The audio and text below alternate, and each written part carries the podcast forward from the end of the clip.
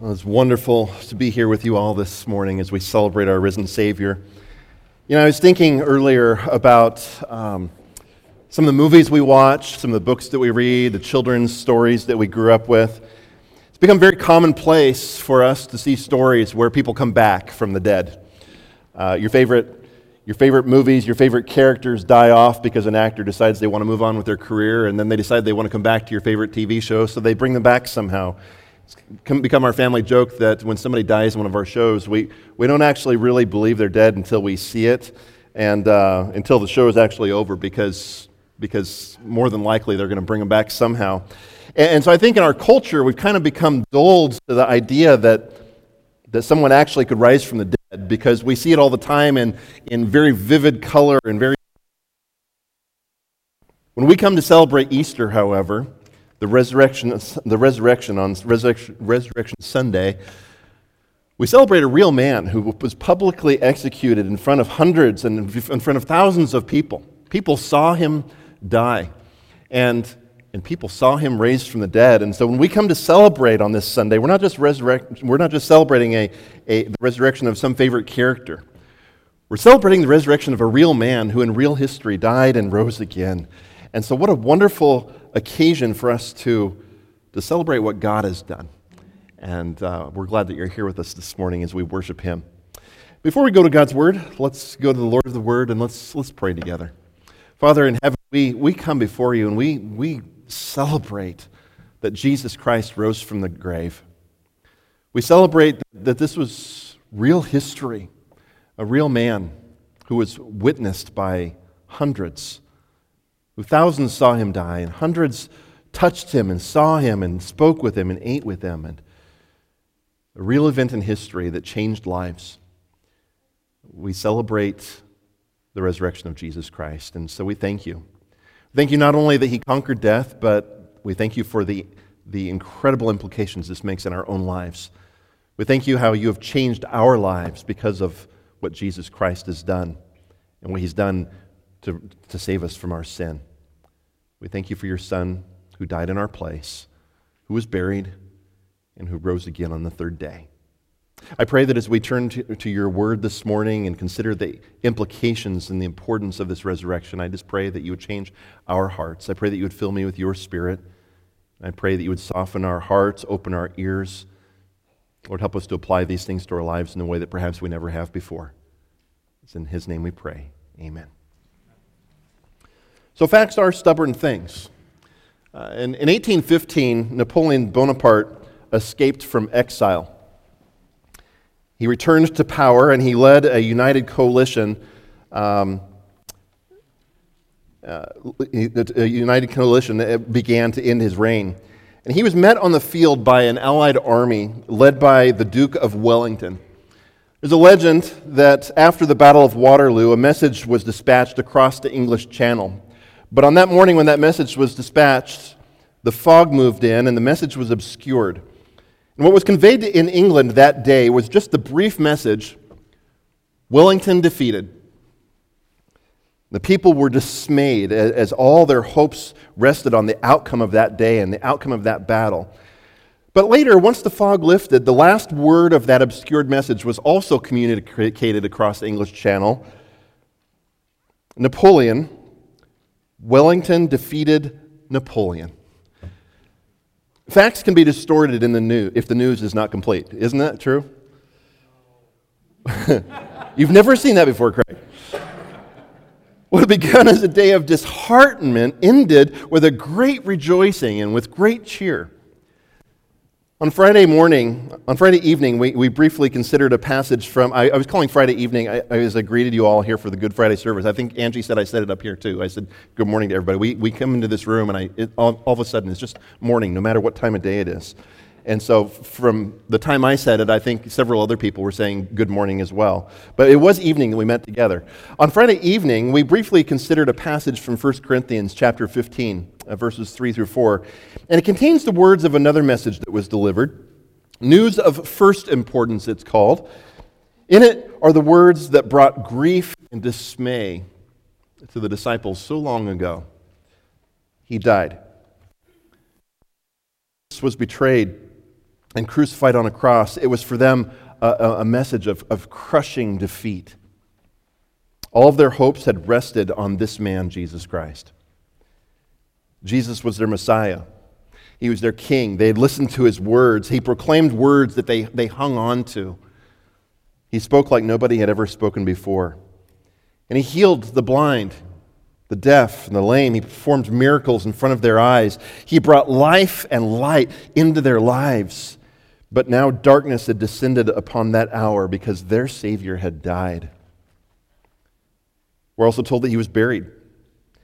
He had cried out on the cross, It is finished. And after he died, they placed his body in a tomb and it was sealed. It was sealed in a way that uh, it, it, was, it was guarded.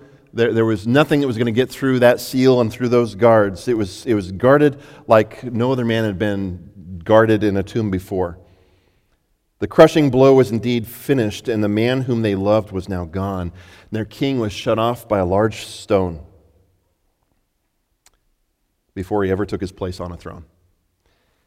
But Scripture and history and changed lives declare that the news of Jesus' death does not end with those two words died, buried.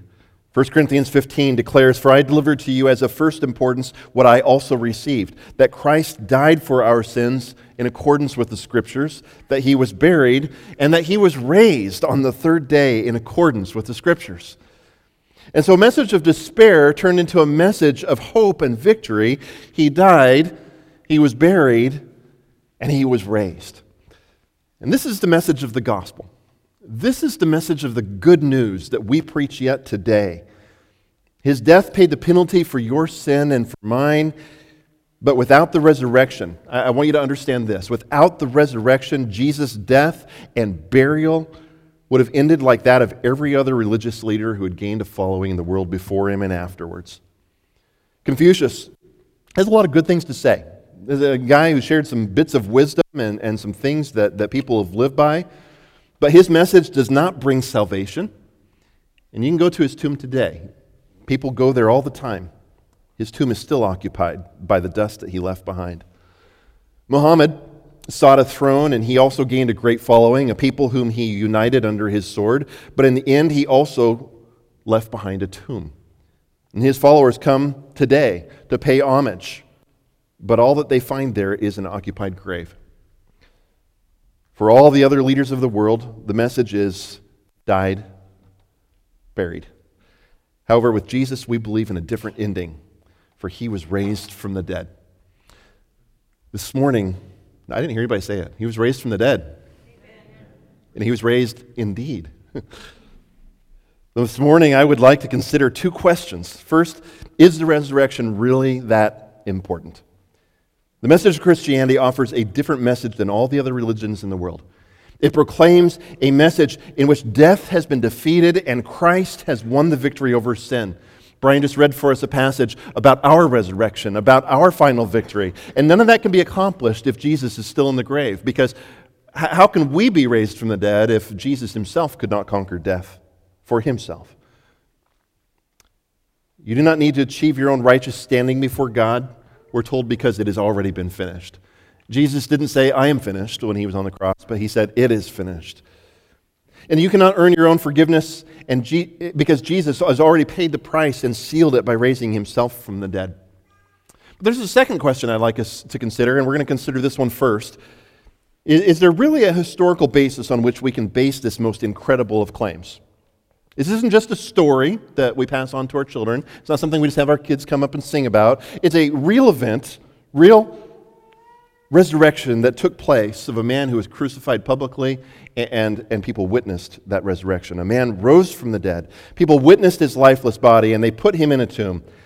If his body is still there or someone else, then I, I have a bold command that I would like you to consider.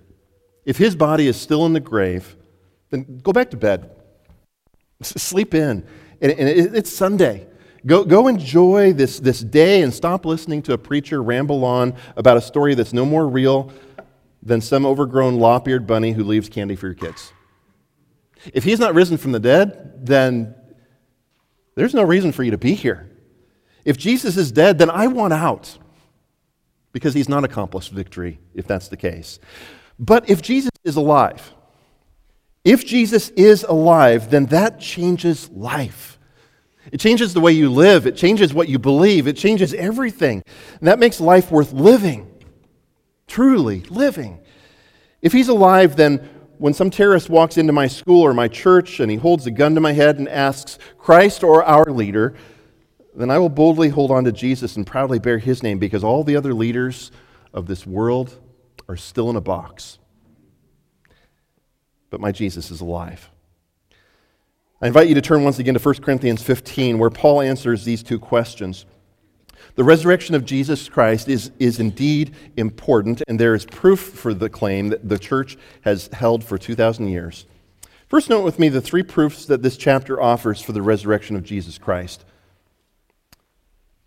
Again, two nights ago, we celebrated communion, and we declared our united faith in a God who is pleased to die in our place.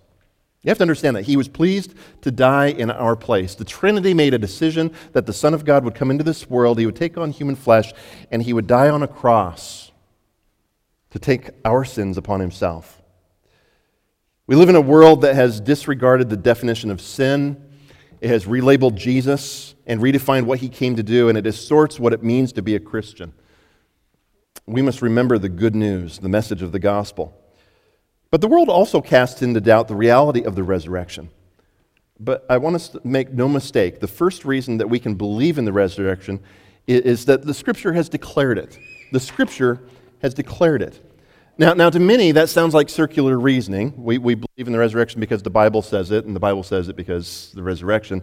Um, to many, that sounds like circular reasoning, and if someone can show, show me that the Scripture is proven false, then, then it would be. But in my 40 years as a Christian, I have studied this book, I've read it, I've examined its claims, I've searched it out, I've learned its languages. And to this day, I have not found one statement that it makes of which I can say this book is false.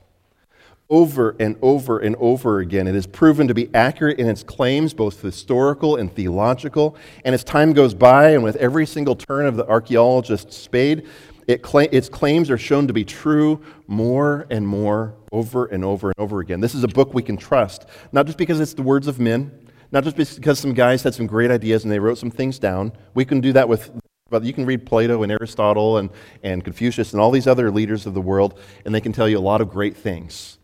But these are words unlike any of those men's because these are the words of, of God Himself. This is a book that we can trust, and this is a book that is like no other because its words are the very words of God.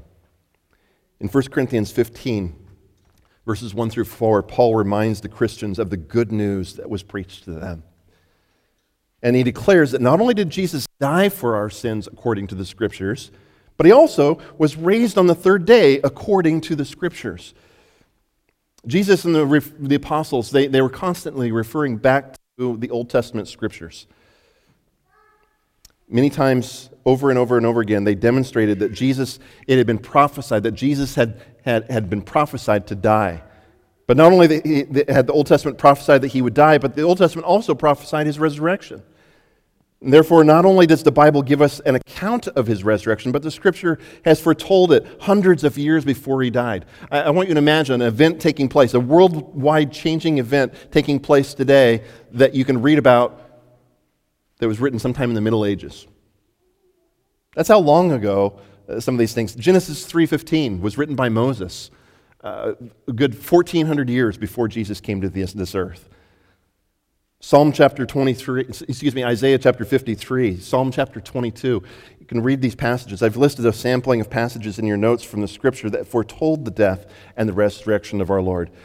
And so, if this book is what it claims to be, 1 Corinthians tells us, the Word of God, then you can believe in the resurrection because the Scripture has declared it, both by predicting it and by giving an account of it and what took place.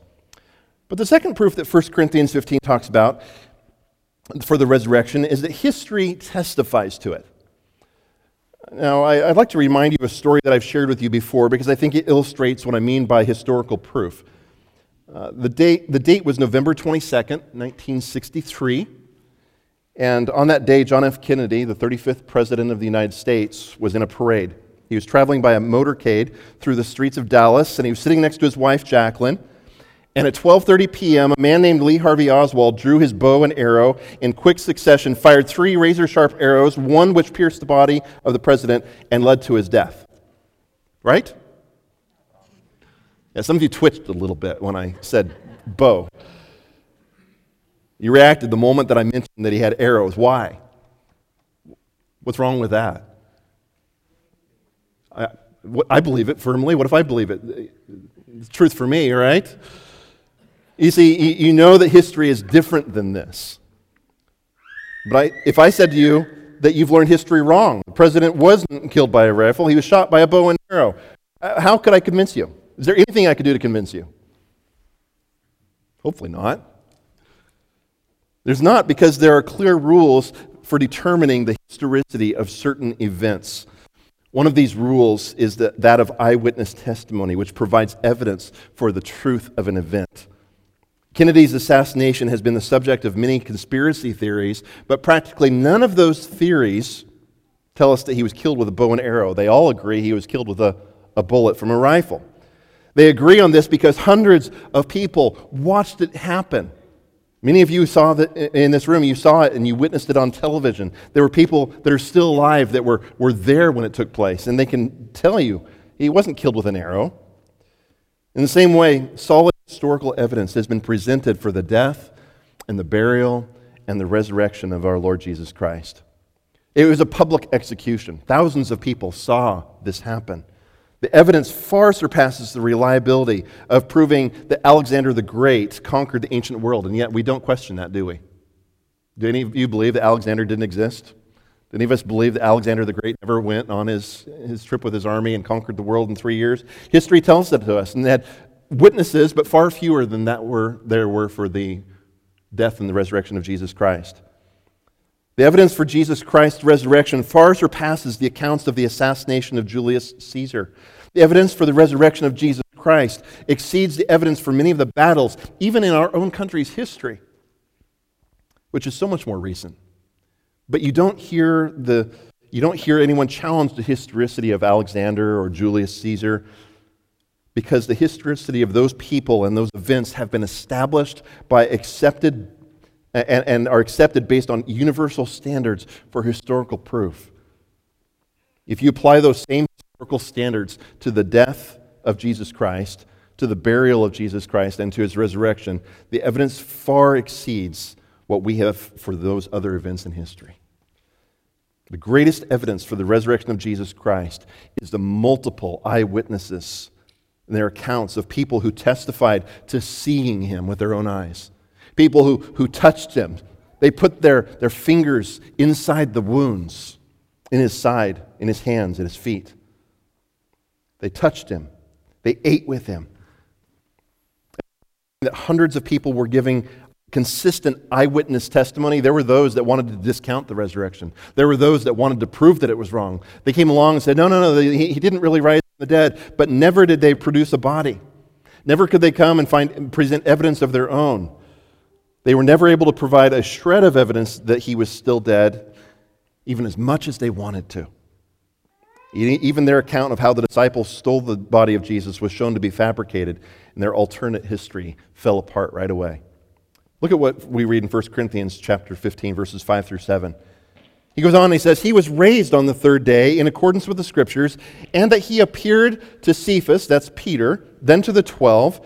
And then he appeared to more than 500 brothers at one time, most of whom are still alive, though some had fallen asleep. And then they appeared to James and then to all the apostles. So this wasn't a story that was made up after their, uh, uh, the, the eyewitnesses were all dead.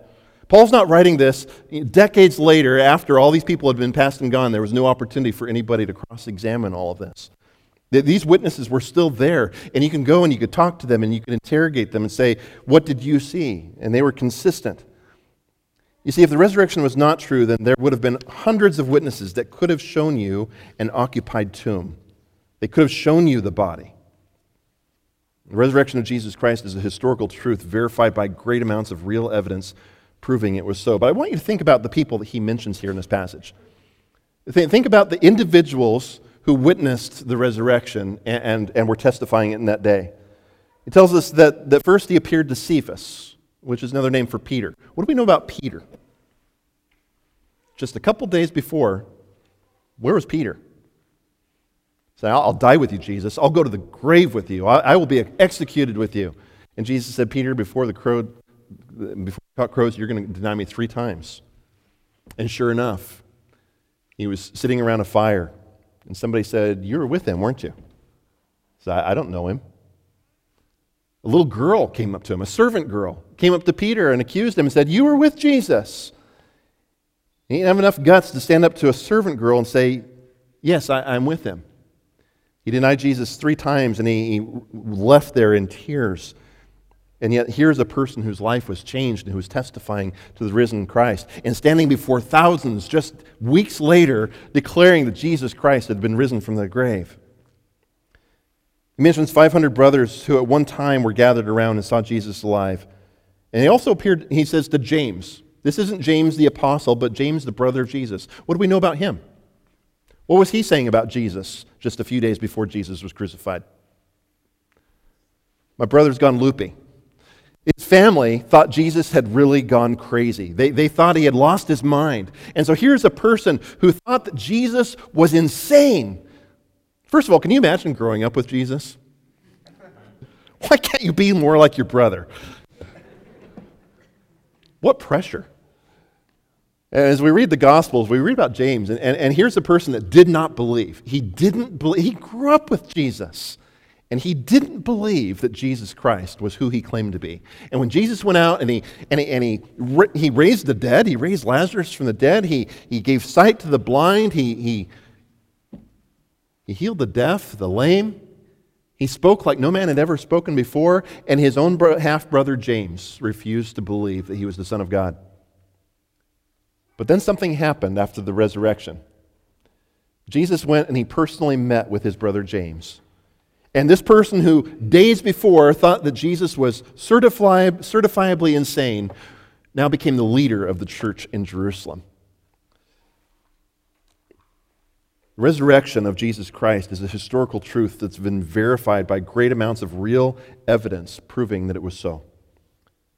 Listen to the words of the historian Thomas Arnold from Oxford University. He said, The evidence for our Lord's life and death and resurrection may be and often has been shown to be satisfactory. It is good according to the common rules for distinguishing good evidence from bad. Thousands and tens of thousands of persons have gone through it piece by piece as carefully as every judge summing up on an important case. I have myself done it many times over, not to persuade others, but to satisfy myself. I've been used I have been used for many years to study the history of other times and to examine and weigh the evidence of those who have written about them. And I know of no one fact in the history of mankind which is better proved by fuller evidence than the great sign that God has given as that Christ died and rose again from the grave. The scripture declared the truth of the resurrection. History testifies to it as a real and true event, and God was pleased to back it up with overwhelming historical evidence. But there's a third evidence which offers proof for the resurrection of Jesus Christ, and it's the changed lives that display his grace. As we continue in our passage, Paul writes of himself, he says, Last of all, as to one untimely born, he appeared also to me. For I am the least of the apostles, unworthy to be called an apostle, because I persecuted the church of God. But by the grace of God, I am what I am, and his grace toward me was not in vain. On the contrary, I worked harder than any of them, though it was not I, but the grace of God that is with me. Whether then it was I or they, so we preach, and so you believed. So not only had Peter's life been changed, here's a person, and along with the other disciples, who were cowering in an upper room. After Jesus had been crucified, they went into an upper room and they hid from the crowds. They hid from the religious leaders because they thought they were going to die. They thought that they were going to be persecuted as well, and they didn't know what to do without Jesus. But after Jesus rose from the dead, their lives were transformed. And within weeks, they were out publicly declaring that Jesus Christ was the Messiah.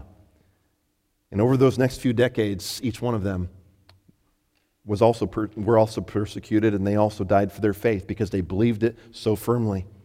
James, the one who thought that Jesus was insane, became the pastor of the church in Jerusalem, and he preached it for the rest of his life. And Paul, he gives his own testimony here. Who is Paul?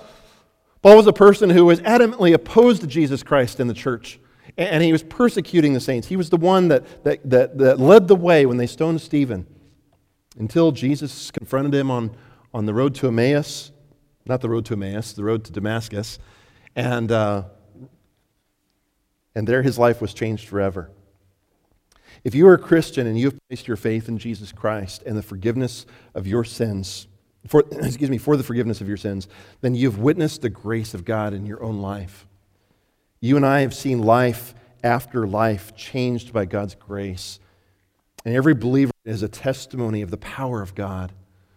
The transformation comes because of our standing with Jesus Christ, not because of anything that we've done. None of us have, have achieved works that, that can save us in any way, but because Jesus Christ died on the cross for our sins. By God's grace, through faith, He has transformed us. He has forgiven our sins. He's given us life and made us new people. We're told that in Christ we were crucified with Christ and we've been raised to new life. And we have witnessed the, Christ, the transforming power of God who poured out his grace on us. Christianity is unlike any other religion in the world. Our Savior lives and he is still working in our lives today. Now, I know that you may be here and you may not be convinced of the resurrection. You may have questions about the historicity and the eyewitnesses. If that's the case, I would challenge you to investigate it for yourself. See whether these things are so. And if, if you are right and the resurrection is a sham, then you've gained an excuse to enjoy next Easter and not to come to, to, to listen to some, somebody rant on. But if the resurrection is true, then this changes everything. John Adams, who later became the second president, said when he was defending the British soldiers who had fired the shots at the Boston Massacre, he said, Facts are stubborn things. And whatever may be our wishes, our inclinations, or the dictates of our passion, they cannot alter the state of facts and evidence. My friends, the resurrection of Jesus Christ changes everything. And so that leads us to the second question why is this important? If Jesus Christ rose from the dead, why is that truly important? Verses 12 through 34 offer a few reasons that I'd just like to summarize. We're not going to read the whole passage. We read it in, um, this morning at uh, our sunrise service, so I won't read it again right now. But first, without the resurrection, my friends, we perish. Without the resurrection, we perish. In verses 12 through 19, Paul expresses that if Christ has not been raised, then everything that we do as Christians is in vain. It's useless. The message of the gospel is a sham. You are still in your sins and accountable to a holy and righteous God that you cannot satisfy. And we are people, above all, to be pitied. Christians around the world continually, they're giving their lives. All the time, we hear stories of people who have died for their faith because of their faith in Jesus Christ, because they believe that Jesus Christ died for their sins and they in their lives transformed and they believe in his resurrection. And so people are still giving their lives today. But my friends, if Jesus did not rise from the dead, then it is all for nothing. Your reason for being here today is for nothing. Without the resurrection, my friends, we perish. Secondly, in verses 20 to 28, Paul details God's plan for the ages. He shows how Adam sinned and how God intends to bring about the kingdom of God and subject all things to Jesus. Because of Adam's sin, death has come to all of us, guilt has come to all of us. But that in that same way, life comes to those who are in Christ. And when, when the end comes, Jesus is going to destroy all of the powers of darkness and all the things, uh, uh, all things are going to submit to Christ. But if Jesus did not rise from the dead, then God's plan failed. And if God's plan failed, then he is no God at all. Which leads us to the final point. Without the resurrection, the Christian life is a joke. It's a joke. Some of you celebrated April Fool's Day just a couple weeks ago. I was really disappointed that Google didn't reinstitute their, their April, annual April Fool's joke. They got me a couple times. I remember sniffing my screen one year because I was convinced I was going to be able to smell light. My wife remembers it too. Some of you guys have turned April 1st into an art. But I want you to understand that without the resurrection, if the resurrection is not true, then Easter is the real April Fool's. It is the true April Fool's Day. In verses 29 to 34, Paul expresses that there were Christians that were dying for their faith. There were Christians that were in Ephesus that were being fed to the lions in the arena, and people were cheering for their death. And yet they were going because they believed that firmly in Jesus Christ. If there is no resurrection, then the fight that we fight during this lifetime has absolutely no meaning. And his advice, verse 32, is this Let us eat and drink, for tomorrow we die. If there's no resurrection, then there's nothing better than that. But, oh, my friends, the resurrection is real. The resurrection is real. Jesus Christ is risen from the dead. Very good. The scriptures declare it to be true. History testifies to its veracity, and changed lives display its effect. And my friends, this changes everything. The resurrection is real. God declares in 1 Corinthians 15 that some have no knowledge of God, and that's why that is why we are called to know Christ and to make him known. And so you are uh, again, we've said it before, but you are not businessmen who happen to be Christians. Rather, you are followers of Christ who happen to be businessmen. And through your business, you have the opportunity to know Christ and to make him known. You are not farmers who are Christians. Rather, you are followers of Christ who happen to be farmers. And through your work, you have the opportunity to put Jesus Christ on full display to those that are around you. You are not students who are Christians. Rather, you are followers of Jesus Christ who happen to be students. And through your life, you have the opportunity to serve as his ambassador of the one who conquered sin and who conquered death. No matter where God has put you in this life, if you are a follower of Jesus Christ, that is what you are first and foremost. And everything else is, is second to that. And it is our opportunity to put him on display. And if you're here today and you don't know Christ, let, me, let today be the day of your salvation. If you're here today and you, you haven't put your faith in what he did on the cross and in the power of his resurrection, let today be the day that you receive eternal life and the forgiveness of your sins. And I would love to visit with you and share with you how you may know for sure that you might have a relationship with the God who created you, the God who loves you, the God who took on flesh and died for you. If you hear all this and you have questions about the resurrection, you have questions about faith, or about how God made a way for you to be reconciled to your Creator through what Jesus did for you, don't walk away without pursuing the answers to those questions. I, I would love to be able to visit with you some more. Well, so my friends, as we close our service today, we, we celebrate the resurrection of our Lord Jesus Christ. And our, our praise team is going to lead us in one final song. Uh, I'm going to slip to the back and, and invite you to join me after everyone stands. And just express to me uh, that you might have some questions or that you'd like to discuss how you can have a relationship with Jesus Christ. But in the end, my friends, Jesus lives. He died, he was buried. The end for our Savior. For on the third day, he was raised from the dead and this changes everything. It the way we worship, changes the way we work, it changes how you do your chores at home, it changes how we change diapers. If Jesus is raised from the dead, it changes everything about life, even the stuff that we do ordinarily every day. It gives us purpose. It gives us something to rejoice over. It gives us something to live and so let it change the way that we do all those things. Let it change what you watch, change what you read. Let it change how you treat people. Let it change how you love your wife and your husband and your children and your parents. Because, my friends, Jesus is risen. He is risen indeed.